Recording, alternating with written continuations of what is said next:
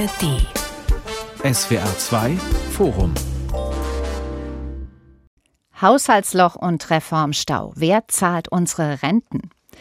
Wer arbeitet, baut für das Leben im Alter vor. 18,6 Prozent unseres Lohns geht derzeit in die Rentenkasse. Die Beiträge von heute versorgen die Ruheständler von morgen, zumindest in der Theorie. In der Praxis ist das System brüchig. Wenige junge Menschen zahlen für immer mehr Ältere. Ohne den Milliardenzuschuss des Staates wäre die Rentenversicherung schon pleite. Die Regierung hat zwar ein Gesetz zur Rentensicherung in Arbeit, doch die große Reform schiebt sie auf. Wie lange geht das noch gut? Was lässt sich auf die Schnelle unternehmen? Und wie könnte ein nachhaltiges und gerechtes Rentensystem aussehen? Das ist das Thema heute im SWR2 Forum und ich rede darüber mit Jonas Hohenforst. Er ist Botschafter der Stiftung für die Rechte zukünftiger Generationen und Gründer des Vereins Jugend-Enquete-Kommission, der jungen Menschen eine Stimme in der Politik geben will. Henriette Wunderlich, sie ist Referentin für Alterssicherung und Arbeitsmarkt beim Sozialverband Deutschland. Und Friedrich Breyer, emeritierter Professor für Wirtschafts- und Sozialpolitik an der Universität Konstanz und Mitglied des Wissenschaftlichen Beirats beim Bundeswirtschaftsministerium. Beim Thema Renten fahren wir mit Volldampf auf den Abgrund zu. So haben Sie das kürzlich formuliert, Herr Breyer. Was genau meinen Sie damit? Ja, dass in den nächsten zehn bis zwölf Jahren der Altersquotient sich erheblich erhöhen wird und entsprechend wird äh, der Beitragssatz zur Rentenversicherung sehr stark steigen. Und die Politik tut nichts dagegen. Im Gegenteil, es werden eben noch Versprechungen gegeben, die Lebensarbeitszeit wird nicht erhöht, das Rentenniveau wird nicht gesenkt. Und die Politik scheint das Problem noch nicht richtig begriffen zu haben. Die Renten sind nur finanzierbar, weil der Bund derzeit jährlich 110 Milliarden Euro zuschießt. Und der, Be und der Betrag wird in einer alternden Gesellschaft noch steigen müssen. Herr Hohenforst, Sie sind Anfang 20. Haben Sie mal gerechnet, wie viel Rente Sie später kriegen?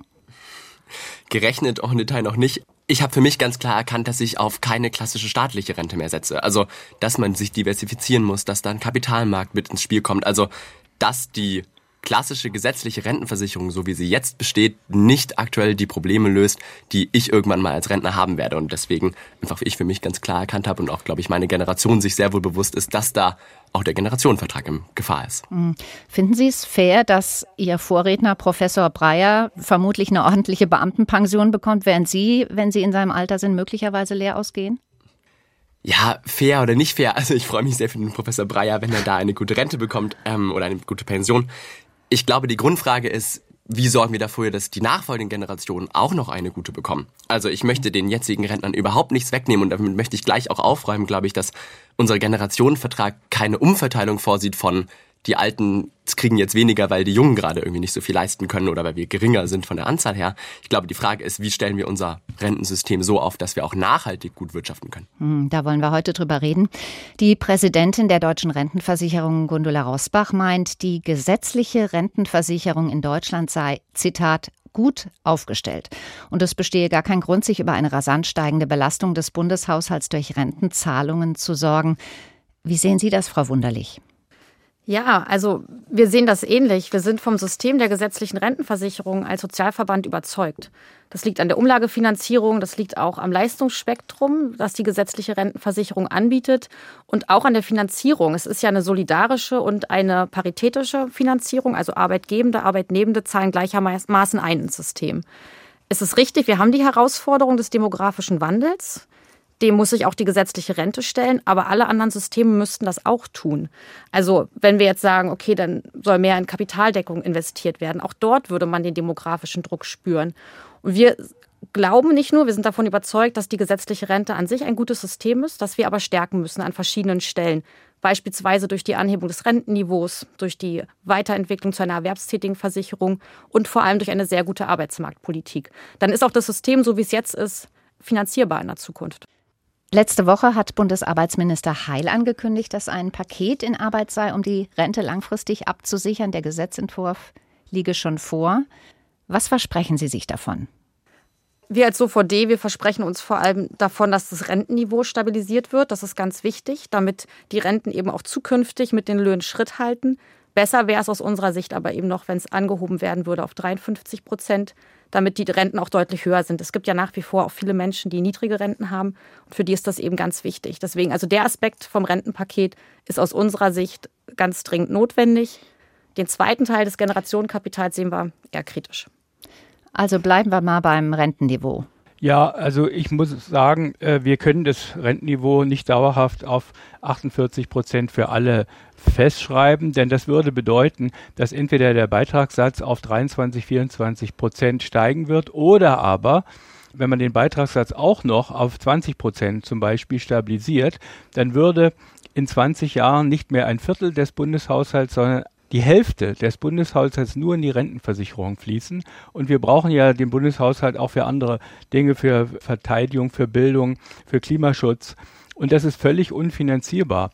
Ich würde aber Frau Wunderlich in einem Punkt entgegenkommen wir als Beirat haben ein Gutachten geschrieben und da haben wir gesagt, dass für die niedrigen Renten andere Regeln gelten können. Also bei den niedrigen Renten soll durchaus das 48 Prozent Niveau aufrechterhalten werden, aber die etwas höheren Renten müssen langsamer steigen als die niedrigen. Zum Beispiel nur noch mit der Inflationsrate, sodass sie real gesehen die Kaufkraft gleich bleibt und bei den niedrigen Renten, da würde ich aber dann ein Rentenniveau von 48 Prozent finanzierbar halten. Ich bin in gerade einem großen Punkt bei Herrn Breyer, dass auch die Frage ist, okay, wie können wir, ich sage jetzt mal, dafür sorgen, dass diese Renten nicht weiter sinken für die bereits bestehenden irgendwie Rentnerinnen und Rentner. Was Frau Wunderlich gesagt hat, würde ich aber gerne nochmal aufgreifen, nämlich die Frage, Rentenpolitik ist auch immer Arbeitsmarktpolitik. Also ganz viele Probleme, die wir heute haben und wir haben auch noch die Chance, alles zu lösen. Also Aktuell sind die Babyboomer noch nicht größtenteils in Rente. Gerade ist noch dieses, ich sage jetzt mal, sehr große Puffer auch da. Das ist die Frage, wie bringen wir eigentlich auch mehr Leute zum Arbeiten? Also ich glaube, das ist ein Potpourri an verschiedenen Möglichkeiten, die man machen muss. Das fängt an dabei, dass man Frauen zum Beispiel besser irgendwie in die, in die Arbeitswelt mit integrieren muss. Also viel Gleichstellungspolitik, aber auch, wie schafft man eigentlich am Ende des Tages gute Arbeitsmarktpolitik, um mehr Menschen zum Arbeiten zu bewegen. Aber auch so Sachen wie die Rente ab 63. Die Idee war gut, aber ob die Umsetzung davon de facto so gut finanziert ist, wie es geplant war, da würde ich ein Fragezeichen hintermachen. Also ich mhm. glaube, da gibt es ein großes Potpourri, an dem man auch arbeiten kann. Über die Rente mit 63 reden wir gleich noch. Ansonsten sind das ja eher langfristige Maßnahmen, die helfen würden. Jetzt geht es aber in der Politik oft kurzfristig zu. Sehen wir auch daran, der Bund ist gerade klamm. Der Bundeszuschuss zur Rentenversicherung soll deshalb ab nächstem Jahr sogar um 600 Millionen Euro jährlich gekürzt werden. Die Gewerkschafterin Anja Piel vom DGB sagt dazu, unsozialer kann man ein Finanzierungsloch nicht stopfen. Hat sie da recht? Ja, absolut, würde ich sagen. Also damit hat sie recht. Und natürlich, wenn jetzt der Bundeshaushalt oder der Staat sich immer wieder bei der Rentenkasse bedient, ist das natürlich auch eine selbsterfüllende Prophezeiung, wenn man sagt, irgendwann sind die Kassen leer.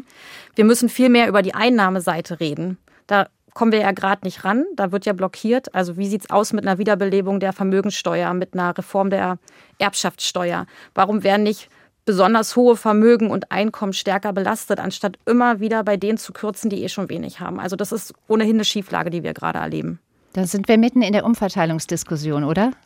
Ja, ich, ich finde, wir sollten die Umverteilungsdiskussion hier nicht führen. Natürlich kann man sich einiges vorstellen, aber es gibt ja auch Grenzen der Belastbarkeit. Es gibt Abgabenwiderstände, hohe Kapitaleinkommen, zum Beispiel das Kapital wird fliehen, dann äh, ist die Basis nicht mehr da. Ich glaube, wir sollten doch über die Ausgabenseite sprechen und darüber, dass zum Beispiel ja in den äh, Schröder-Jahren die richtigen Weichenstellungen getroffen worden sind. Zum Beispiel wurde die Lebensarbeitszeit, also die äh, Regelaltersgrenze erhöht bis 2031 von 65 auf 67 Jahren. Und da ist natürlich die Rente mit 63 ein klarer Rückschritt. Die sollte man schleunigst stoppen. Und dann sollte man sich überlegen, wenn die Lebenserwartung weiter steigt, dass man dann auch den, das Renteneintrittsalter erhöht. Und zwar im Verhältnis von 2 zu 1. Was ich damit meine ist, wenn die Lebenserwartung um ein Jahr steigt, dann sollte davon zwei Drittel, also acht Monate mehr gearbeitet werden und hat man immer noch vier Monate mehr Freizeit, also Ruhestand, als die vorhergehende Generation. Das entspricht so ungefähr der Aufteilung des gesamten Lebens, zwei zu eins in Arbeitszeit und Ruhestand. Und da muss aber die äh, Regierung oder der Bundestag jetzt die Weichen stellen, denn 2031, das ist schon in sieben Jahren und die Menschen, die danach eben 67 werden, die müssen wissen, was auf sie zukommt. Also ich glaube, wir sollten also nicht über die 600 Millionen reden, das ist Kleinkram, sondern wir sollten darüber reden, wie stellt sich die Gesellschaft die Rente in der Zukunft vor. Und da muss man eine Regel für die Altersgrenze finden und auch eine Regel fürs Rentenniveau und die beiden müssen finanzierbar sein.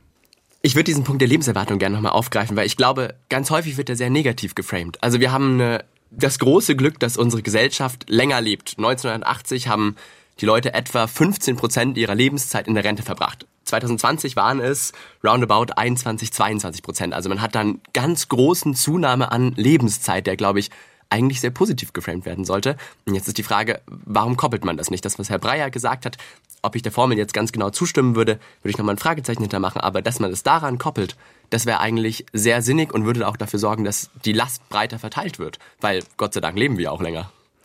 Dem muss ich tatsächlich aus Sicht des Sozialverbands widersprechen.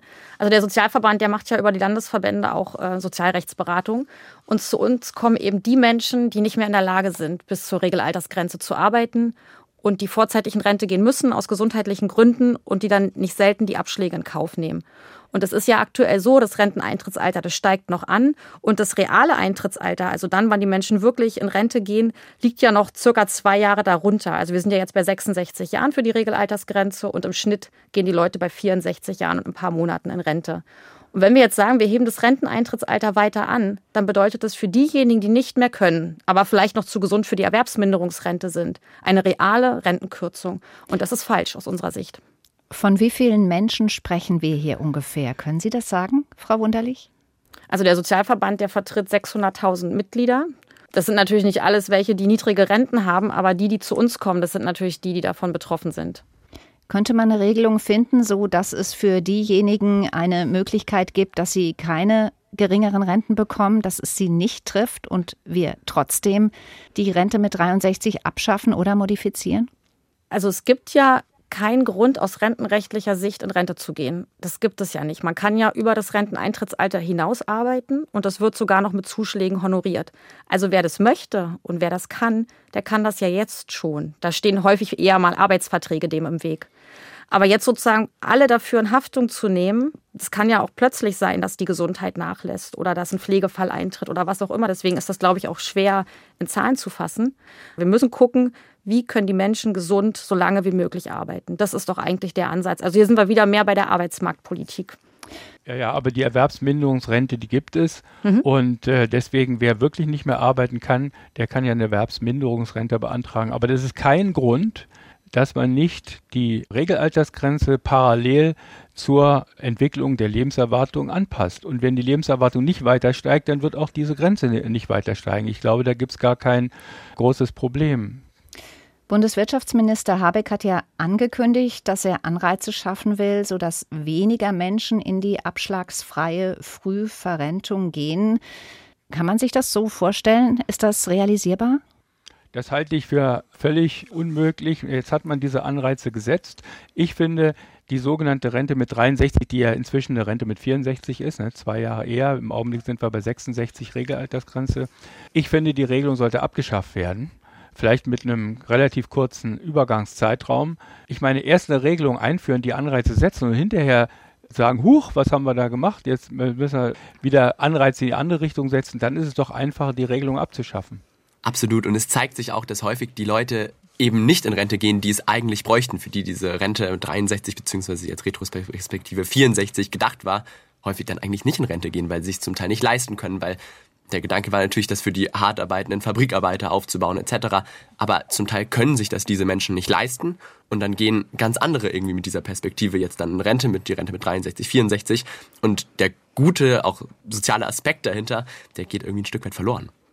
Wir müssen uns aber trotzdem vergegenwärtigen, dass wir hier über Menschen reden, die 45 Jahre gearbeitet haben. Das sind ja sehr strenge Kriterien, die an die sogenannte Rente mit 63 angelegt wird. Und das darf man ja auch nicht vergessen. Die haben ja wirklich was geleistet. Ne? Also das vielleicht noch ja, als Einschub. Dafür haben sie ja auch 45 Jahre lang Entgeltpunkte gesammelt. Mhm. Und man darf eins nicht vergessen, als äh, Andrea Nahles diese Regelung durchgesetzt hat, Da wurde damit gerechnet, dass ungefähr eine Viertelmillion im Jahr diese Regelung in Anspruch nehmen. Es, in Wirklichkeit war es, glaube ich, doppelt so viel. Es waren sehr viel mehr. Und es waren vor allen Dingen gut verdient habende Männer, die sich dann da zurückgezogen. Also man hat damit kein Armutsproblem gelöst, sondern man hat denen, die ohnehin schon eine relativ äh, gute Rente bekommen, noch ermöglicht, auf die Abschläge zu verzichten. Im Übrigen, wir haben Facharbeitermangel und dieser Fachkräftemangel, der ist natürlich damit verstärkt worden. Ich hätte einen Gedanken dazu, da würde mich Frau Wunderlichs Meinung sehr darauf interessieren. Ich glaube, keiner will nach unten treten und keiner will die Leute, die hart und wie Sie vollkommen zu Recht sagen, 45 Jahre lang gearbeitet haben, ihnen in Anführungszeichen einen Abschlag nehmen von ihrer eigenen Rente.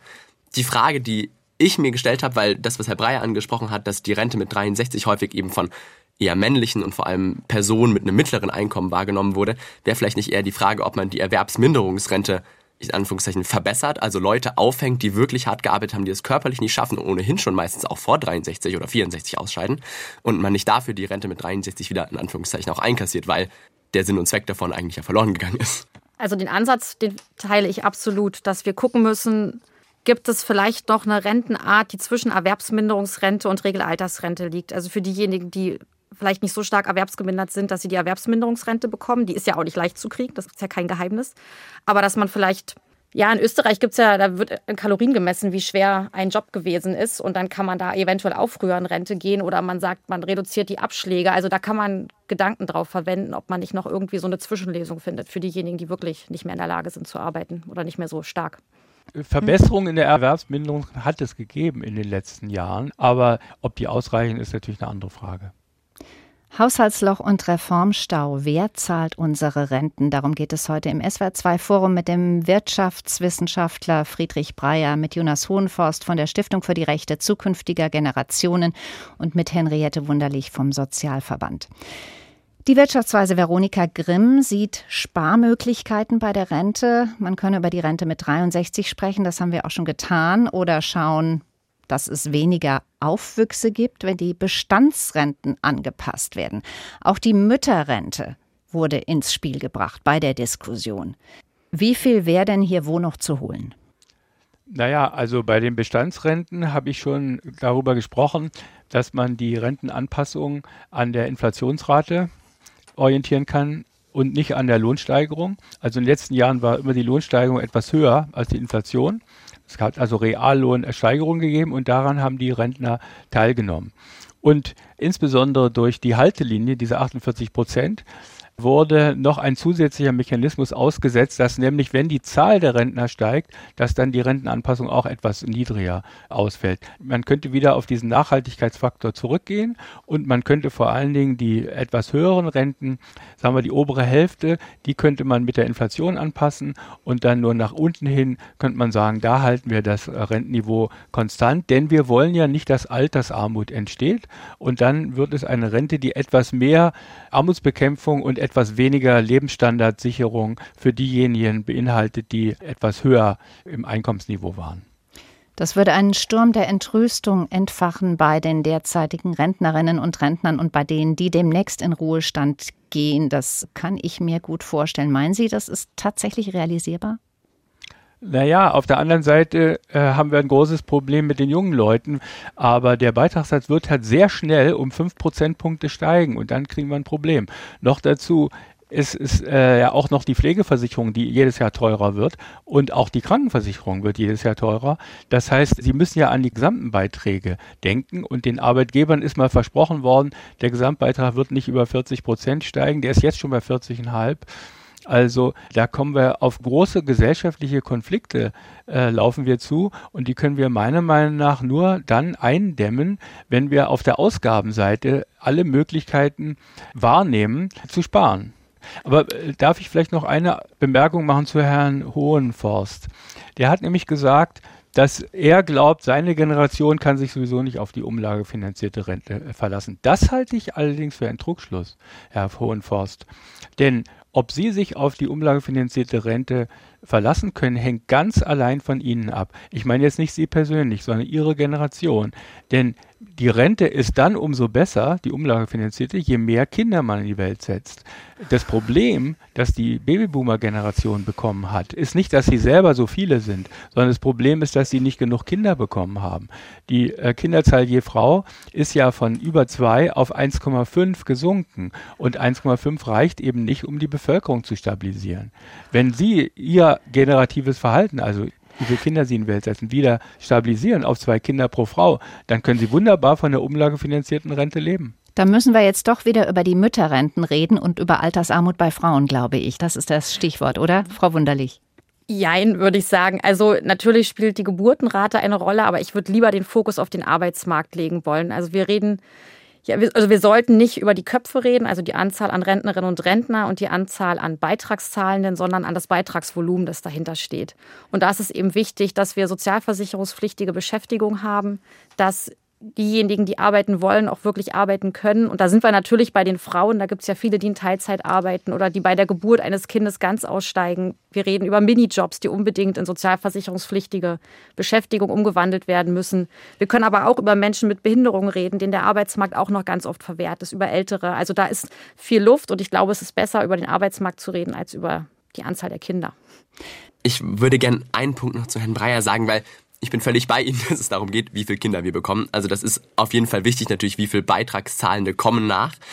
Nichtsdestotrotz merken wir einfach, dass von der Durchschnittsrente es sich sehr schwer leben lässt. Also das, glaube ich, nachkommende Generationen, die auch in unserer Generation vielleicht eine größere Offenheit zum Kapitalmarkt zum Beispiel haben, einfach merken, okay, ich muss noch andere Stellschrauben nehmen. Auch betriebliche Altersvorsorge ist da ein großes Stichwort, wo man einfach mitdenken sollte. Also wo, glaube ich, auch ganz viel Bildung passieren muss, damit man eben nicht nur auf ein Pferd setzt, sondern auf verschiedene.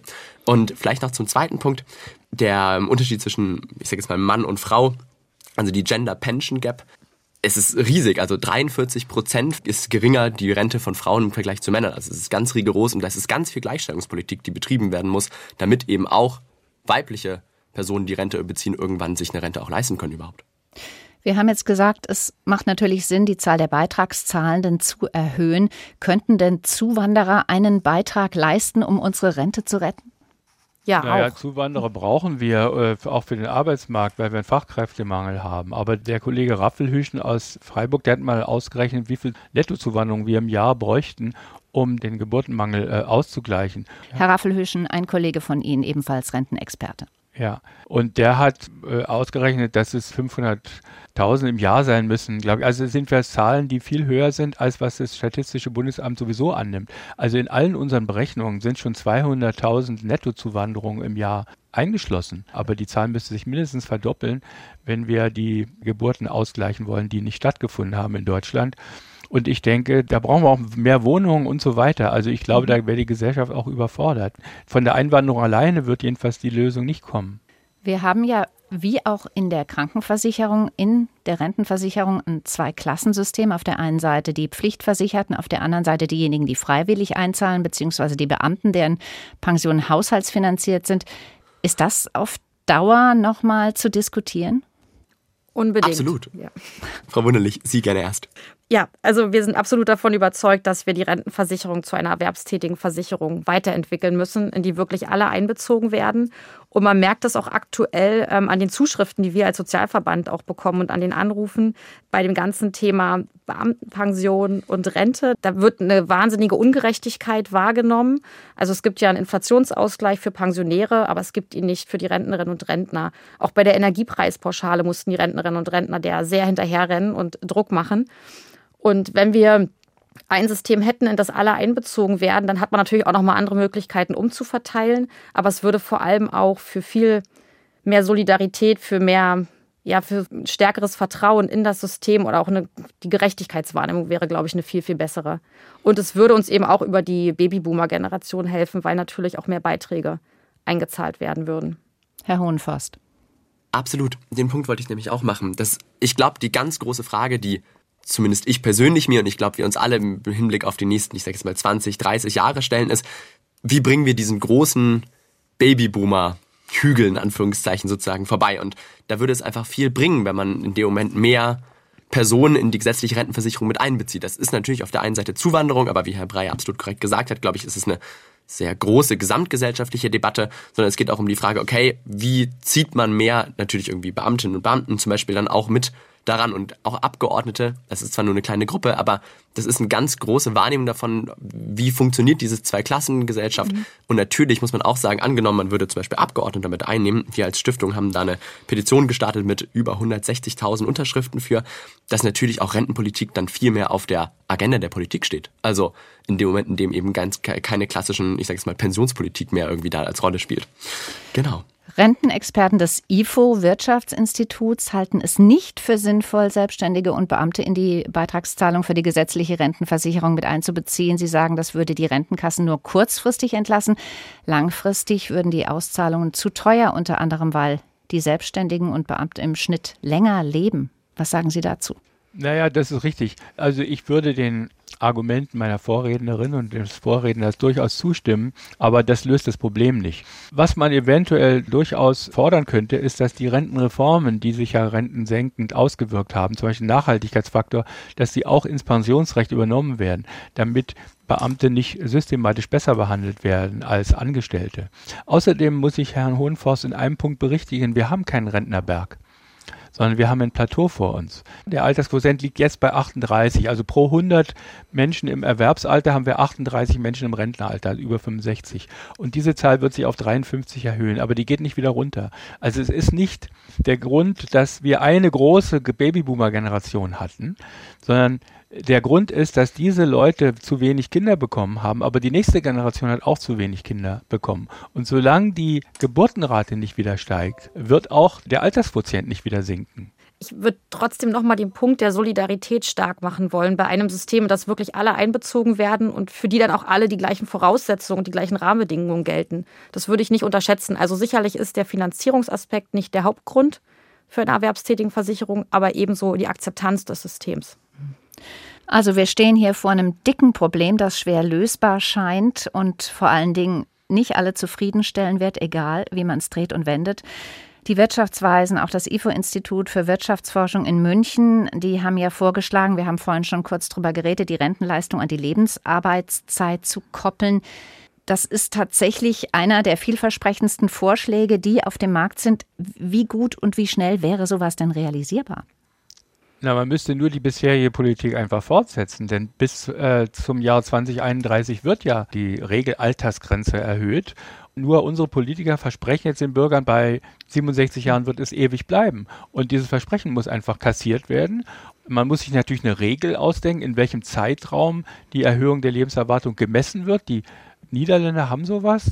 Die haben eine automatische Anpassung des Rentenalters an die Lebenserwartung. Und da gibt es eine Regel, da gibt es ein statistisches Amt, das dann die Lebenserwartungsentwicklung feststellt über einen bestimmten Zeitraum.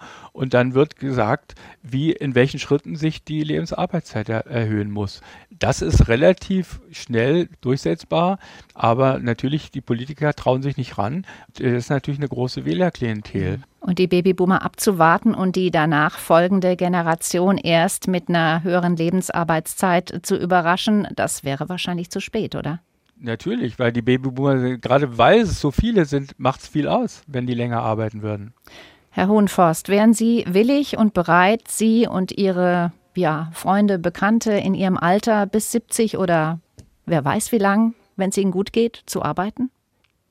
Sie haben es angesprochen, ich glaube, ganz viel ist natürlich die Gesundheit und wie sieht der Arbeitsmarkt am Ende des Tages aus. Also da gibt es ja auch zunehmend sehr gute Möglichkeiten, wie man im zunehmenden Alter sich gut im Arbeitsmarkt hält, also dass man da verschiedene Arbeitszeitmodelle fährt. Also ich glaube, ich persönlich kann mir das gut vorstellen, aber die Frage ist natürlich irgendwie, will das meine Generation?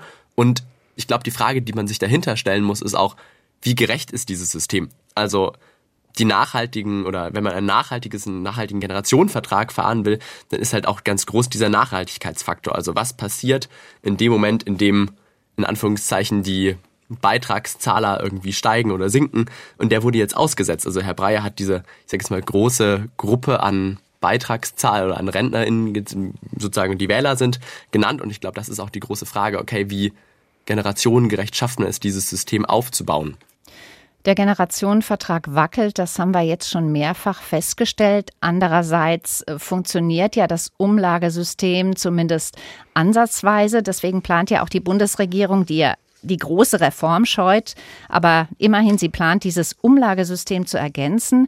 Erträge sollen auf dem Aktien- und Kapitalmärkten erwirtschaftet werden. Ist das gut und richtig? Ich glaube, die Hoffnung, die man darin setzt, ist viel zu übertrieben man will ja mit 10 Milliarden anfangen und dann überlegt, dann hofft man, dass sich da ein Renditevorteil ergibt. Aber selbst wenn Sie 5% mehr rausholen aus einer Anlage von 10 Milliarden, dann sind es eben immer noch 500 Millionen. Das wird die Rente nicht sanieren man sollte eher in anderen Bereichen wie der Pflegeversicherung, die Pflegeversicherung ist ja eine Teilversicherung und da überlegt die Regierung jetzt, das zu einer Vollversicherung auszubauen. Dazu könnte man Kapitaldeckung betreiben, denn da sind die Beträge, die man braucht, viel geringer. Und das würde man hinkriegen. Außerdem bei der Pflegeversicherung muss man bedenken, dass die Menschen in größerer Zahl erst so ab 80, 85 Jahren pflegebedürftig werden. Das heißt, die Babyboomer-Generation, die ja hier ein Problem darstellt bei der Finanzierung von Renten- und Pflegeleistungen, die hat noch 20 Jahre mehr Zeit, diese Ansparleistung zu erbringen. Also von der Aktienrente verspreche ich mir nicht sehr viel, aber in der Pflegeversicherung, da würde Kap zusätzliche Kapitaldeckung sehr wohl etwas verbessern. Also eine Aktienrente, die standardmäßig passiert, außer jemand entscheidet sich aktiv dagegen, auch das würde nicht ausreichen? Also bei Riester hat man es mit Freiwilligkeit probiert. Das hat nicht gut funktioniert. Außerdem war das überreguliert, Riester. Man durfte keine Verluste machen. Und wenn man keine Verluste riskieren will, dann macht man auch keine Gewinne. Und die Abschlusskosten waren zu hoch. Und ich glaube, diesen Versuch sollte man nicht noch einmal machen. Und äh, wenn der Staat es aber für die Leute anlegt, glaube ich auch wieder, äh, wird der Renditevorteil nicht so groß sein, dass es sehr viel an dem Problem löst. Es gibt den Vorschlag, Schon Kinder und Jugendliche sollen ein Startkapital erhalten, das in einen öffentlich verwalteten Pensionfonds fließt. Das geht dann alles auch in die Richtung ein paar Tropfen auf einen heißen Stein. Oder wie sehen Sie das, Frau Wunderlich? Also wir sind im Bereich Alterssicherung von der Kapitaldeckung nicht wirklich überzeugt. Das hängt auch damit zusammen, dass ja die Frage ist, wo wird das Geld beispielsweise angelegt? Und es gibt äh, in Skandinavien Pensionsfonds und da gibt es Untersuchungen zu, die legen in Immobilien an und die sorgen unter anderem auch für die steigenden Mieten in unseren Großstädten.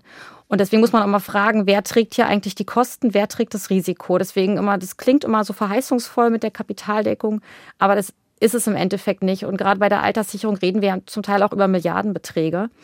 Deswegen, also das mit dem Generationenkapital der Aktienrente, was da jetzt mit dem zweiten Rentenpaket kommen soll, das sehen wir eher kritisch. Wobei das, was jetzt geplant ist, sehen wir ähnlich, ist ein Tropfen auf den heißen Stein. Es darf eben nur nicht zu einer Aktienrente werden, wo dann regelmäßig Beitragseinnahmen, die eigentlich für die gesetzliche Rente vorgesehen sind, in diesen ähm, Aktientopf fließen. Und bei der zusätzlichen Altersversorgung, Riester, Rürup, was es da gibt, wir sind halt der Meinung, jeden Euro in die gesetzliche Rente stecken, die soll die Lebensstandardsicherung absichern. Und äh, wer kann, kann zusätzlich vorsorgen, aber das setzt eben Sparfähigkeit voraus und die hat nicht jeder. Spielt da vielleicht auch die Tatsache eine Rolle oder die Furcht eine Rolle, dass man äh, die verfügbaren Ersparnisse womöglich angelegt hat und sie dann durch einen Crash oder durch eine Finanzkrise wieder verlieren kann? Das haben wir ja auch schon erlebt. Absolut. Und die Alterssicherung, die muss stabil sein. Da muss man, das ist ein zentrales Versprechen unseres Sozialstaates, dass wir im Alter ein Einkommen haben und äh, Aktienkurse schwanken. Und wenn dann Geld zu einer Phase ausgenommen werden muss aus dem Topf, wo die Kurse im Keller sind, dann ist das schwierig, dann fehlt Geld. Ich bin absolut dabei. Ich glaube allerdings, dass eine Ergänzung durch ein zum Teil kapitalgedecktes System hilfreich sein kann. Frau Wunderlich hatte eben die skandinavischen Modelle angesprochen. Ich will einfach ganz kurz auf das Schwedische zu sprechen kommen. In Schweden merkt man, dass also da gehen 2,5 Prozent, wenn ich mich richtig dran erinnere, der Beiträge in an eine kapitalgedeckte Säule sozusagen. Und da war ganz klar zu sehen, dass während der Finanzkrise in den vergangenen Dekaden trotzdem eine positive Nettorendite erwirtschaftet wurde. Also man hat gesehen, das kann ein Stabilisierungsfaktor sein. Ich bin vollkommen bei Ihnen, dass das mit der Riester-Rente durchaus Problematiken gab und dass es auch die Frage ist, wie gut kann man unsere Bevölkerung da heranführen. Aber eine Ergänzung, da würde ich, glaube ich, schon widersprechen, dass es nicht vollkommen unsinnig sein kann. Was würde denn so eine Aktivrente, für die die CDU sich einsetzt, bringen? Also wer über das Regelalter arbeitet, dessen Entgelt soll bis 2000 Euro steuerfrei bleiben. Äh, wir haben ja schon Anreize, länger zu arbeiten. Es gibt ja schon die Zuschläge. Die Zuschläge bei länger Arbeiten grö sind größer als die Abschläge, wenn man vorzeitig in Rente geht. Ich finde alle diese Vorschläge, wenn man irgendwas steuerfrei stellt, äh, die klingen so gut und die klingen auch so, als ob es nichts kostet. Aber natürlich auch der Verzicht auf Steuern ist ja auch eine Subvention. Und wir können uns einfach nicht leisten. Wir sind eine wirkliche Subventionsgesellschaft. Wir haben einen Subventionshaushalt, ja. Zig Milliarden gehen in irgendwelche unsinnigen Subventionen. Also ich würde davor warnen zu glauben, wenn man etwas steuerfrei stellt, dann kostet es den Rest der Gesellschaft nichts. Frau Wunderlich, die Maßnahmen, die wir besprochen haben, die langfristigen, die sagen Sie, das macht alles nicht so viel Sinn, wie an dem Arbeitsmarkt anzusetzen. Trotzdem brauchen wir, wir haben ja gesehen, es ist relativ dringend, es ist relativ eilig, möglicherweise kurzfristige Stellschrauben. Was würden Sie da vorschlagen? Also eine kurzfristige Stellschraube wäre die Rentenniveauanhebung. Zum einen, zum anderen die, ähm, jetzt soll ja auch die Altersvorsorgepflicht für Selbstständige kommen. Allerdings nicht in die gesetzliche Rentenversicherung. Da könnte man halt auch überlegen, ob man nicht sagt, man integriert sie gleich in die gesetzliche Rentenversicherung. Auch, dass die Abgeordneten mit gutem Beispiel vorangehen. Ich glaube auch, das ist was, was kurzfristig erreicht werden kann. Was auch vielleicht noch eine Möglichkeit ist, die ist noch nicht angesprochen worden, über die Zahlung freiwilliger Beiträge, über das, was bisher möglich ist, noch hinauszudenken. Also dass Menschen, wenn sie eh schon versichert sind in der gesetzlichen Rentenversicherung, auch die Möglichkeit haben, wenn sie mal Geldgeschenke bekommen oder gespart haben, das in die gesetzliche Rentenversicherung direkt anzulegen und nicht in einer kapitalgedeckten als Beispiel. Ich hätte noch eine Möglichkeit, äh, die etwas längerfristig erst äh, Ausgaben einspart. Und zwar Männer sind ja gegenüber Frauen bevorzugt in der Rentenversicherung, wurde ja schon gesagt. Und zwar in erster Linie durch die Witwenrente, weil äh, Männer normalerweise kürzer leben als ihre Ehefrauen. Und sie kriegen eine zusätzliche Leistung. Die kriegen nicht nur ihre eigene Rente äh, in voller Höhe ausgezahlt, sondern sie kriegen ihre überlebenden Ehegattin, kriegen noch Geld. Und äh, die Witwenrente machen inzwischen 12 Prozent der Gesamtausgaben der Rentenversicherung aus. So, und jetzt könnte man ähnlich wie bei in der Steuer beim Ehegattensplitting die Entgeltpunkte, die ein Ehepaar in einem Jahr erwirbt, 50-50 auf die beiden Partner aufteilen. Also zum Beispiel eine nicht arbeitende Ehefrau, weil sie gerade Kinder erzieht oder so, würde dann die Hälfte der Entgeltpunkte kriegen, die der Mann erwirtschaftet. Und das würde bedeuten, dass wir viel weniger später, wenn die natürlich dann im Rentenalter sind, viel weniger Geld für Witwenrente brauchen, wenn man da 50-50 die Renten aufteilen würde. Und das finde ich schon eine gerechte Behandlung von Mann und Frau, wenn sie unterschiedliche Aufgaben in der Familie wahrnehmen. Also ein verpflichtendes Auf jeden Fall. Und ich glaube, das wäre, mhm. genau, ich glaube, dieses Wort Rentensplitting würde ich gerne nochmal aufgreifen, weil ich glaube, es hat auch verschiedene andere positive Faktoren. Ich bin absolut bei Herrn Breyer. Ich glaube, einmal fördert das, also das Care-Arbeit, also wie Sie gesagt haben, wenn Mütter zum Beispiel zu Hause Kinder erziehen, all das wird mehr gewertschätzt, aber es hat auch unser großes Buzzword heute, arbeitsmarktpolitische Vorteile, weil man dann unter der sozusagen während der Erwerbstätigkeit sieht, okay, eigentlich steht jetzt auf meiner, ich sage jetzt mal auf meiner Rentenquittung am Ende des Tages stehen da weniger pro Person Rentenpunkte, wenn man das splitten würde, also angenommen, der Mann ist erwerbstätig und die Frau ist es nicht für eine größere Zeit lang, dann würde man das ja splitten und ich sage jetzt mal auf dem, zum Beispiel auf dem Zettel des Mannes würde weniger stehen. Und gleichzeitig könnte man aber, also hat das auch oder gibt es Theorien dazu, dass es arbeitsmarktpolitische Anreize schafft, wenn man sieht, aha, okay, am Ende des Tages muss es ja für beide Seiten auskommen und man sozusagen damit auch dafür sorgt, dass man auch Frauen mehr sozusagen in den Arbeitsmarkt bewegen könnte. Das klingt ziemlich kompliziert, wie auch unser ganzes Rentensystem sehr komplex ist und schwer durchschaubar für Laien. Kann man denn, wenn wir sowieso ein Mehrfachklassensystem, verschiedene Säulen haben und so weiter, nicht versuchen, es ein bisschen zu entbürokratisieren und dadurch nochmal Geld zu sparen oder bringt das nicht viel? An welcher Stelle könnte man denn entbürokratisieren? Also, da weiß man gar nicht, nicht, wo man anfangen soll, oder? Nee, nee, so meine ich das nicht. Mir ist nee. jetzt nicht ganz Klar, also ich glaube, es würde einfacher werden, wenn wir eine Erwerbstätigenversicherung hätten. Das haben wir jetzt auch schon besprochen, wenn wir einfach mhm. nicht so viele verschiedene Systeme hätten mit unterschiedlichen Voraussetzungen. Kann man jungen Menschen heute wirklich sagen, legt jetzt schon privat und zusätzlich Geld für den Ruhestand beiseite, wenn man doch gar nicht weiß, wie Deutschland oder die Welt in 10, 20 oder 30 Jahren aussehen? Was meinen Sie? Man kann auch Vielleicht jungen Leuten empfehlen, zum Beispiel Wohneigentum sich zuzulegen. Das ist ja auch eine Form, in der man dann Ausgaben, nämlich Ausgaben für Miete im Alter, äh, spart. Also eine Wohneigentum ist ja auch äh, nicht so, sagen wir mal, den Risiken eines, eines anonymen Marktes unterworfen, also wie wir in der Finanzkrise gesehen haben. Also alles, was vorher von meinen Vorrednern angesprochen worden ist, diese Risiken, die gibt es ja bei Wohneigentum praktisch nicht, zumindest wenn man es selber bewohnt. Also in, insofern kann man jungen Leuten schon den Rat geben zu sparen.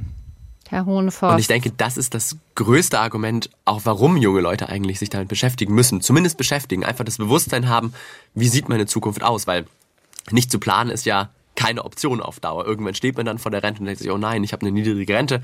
Oder man will sich irgendwie erstmal, will, möchte später investieren mit Kindern etc. Also ich glaube, ökonomische Bildung ist ein absolut zentraler Punkt, weil Deutschland ist ein Sparerland. Und das meine ich gar nicht negativ, aber ich glaube, das Geld, was wir mit gutem Recht und auch mit gutem Beispiel häufig sparen, kann man sehr gut in unsere Volkswirtschaft investieren und damit A, Renditen erzielen, die einem selber sehr viel bringen nach hinten heraus, aber auch andersrum unserer Volkswirtschaft natürlich sehr viel bringen. Und wir sagen, okay, wir brauchen das jetzt gerade, wir brauchen Investment in unsere Infrastruktur etc.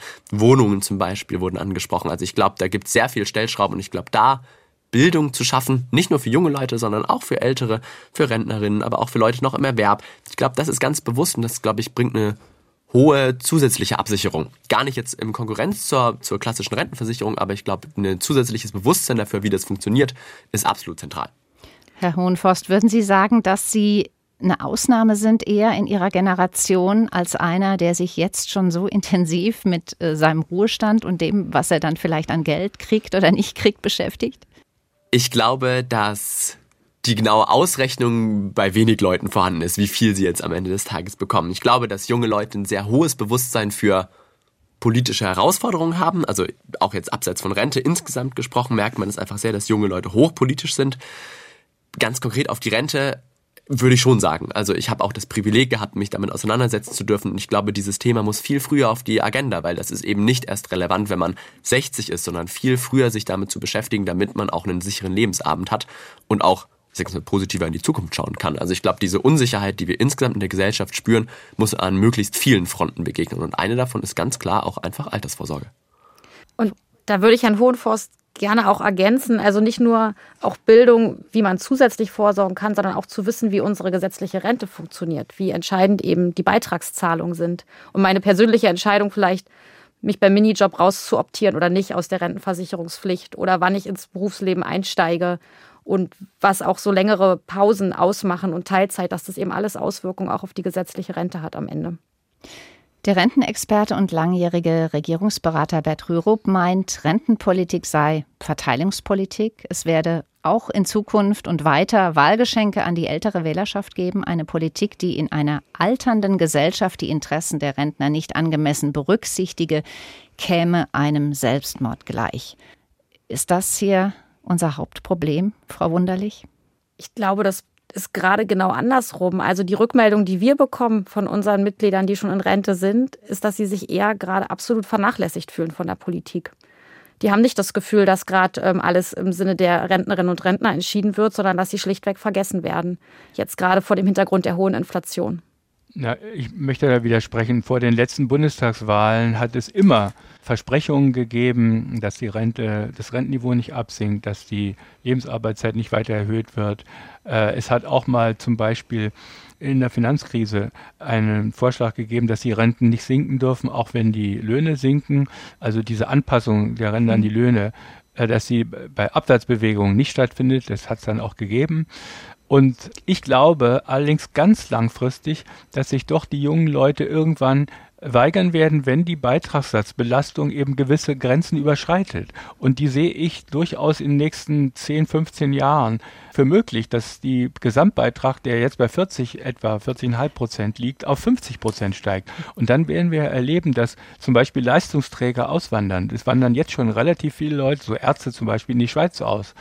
Das halte ich für die große Gefahr, dass die alten Leute, die Babyboomer und die nach ihnen kommen, sich darauf verlassen, dass das Rentenniveau immer so bleiben wird und dann äh, fehlen auf einmal die Beitragseinnahmen und dann müssen Kürzungen vorgenommen werden, die äh, ungeplant sind. Herr Hohenforst, letzte Frage. Wann ist bei Ihnen die Grenze erreicht, von der der Herr Breyer gerade redet? Wann sagen Sie, jetzt reicht es uns, jetzt gehen wir auf die Barrikaden? Ich glaube, dass der Moment, in dem wir einen Fridays for Pension noch ein bisschen, sozusagen der Moment, glaube ich, ist noch ein bisschen weg. Aber ich glaube, spätestens in dem Moment, in dem die Boomer-Generation weg ist und wir merken, okay, jetzt sind Moment, wo wir A, für unsere eigene Altersvorsorge vorsorgen müssen, privat oder im Betrieb, aber auch sozusagen diese Generation, das Plateau, was Herr Breyer angesprochen hat, mittragen müssen. Ich glaube, wenn man das merkt, dann glaube ich, gibt es intergenerationell einfach Spannungsfelder. Und ich glaube, da ist die Politik in einem ganz wichtigen Kommunikationsfeld. Und ich glaube, dass man schauen muss, okay, wie gestaltet man eigentlich die Rente Demografie fest? Haushaltsloch und Reformstau. Wer zahlt unsere Renten? Das war das Thema heute im SWR2-Forum mit Friedrich Breyer, emeritierter Professor für Wirtschafts- und Sozialpolitik an der Universität Konstanz, Jonas Hohenforst, Botschafter der Stiftung für die Rechte zukünftiger Generationen und Henriette Wunderlich, Referentin für Alterssicherung Arbeitsmarkt beim Sozialverband Deutschland. Mein Name ist Marion Theis. Danke fürs Mitreden und danke fürs Zuhören.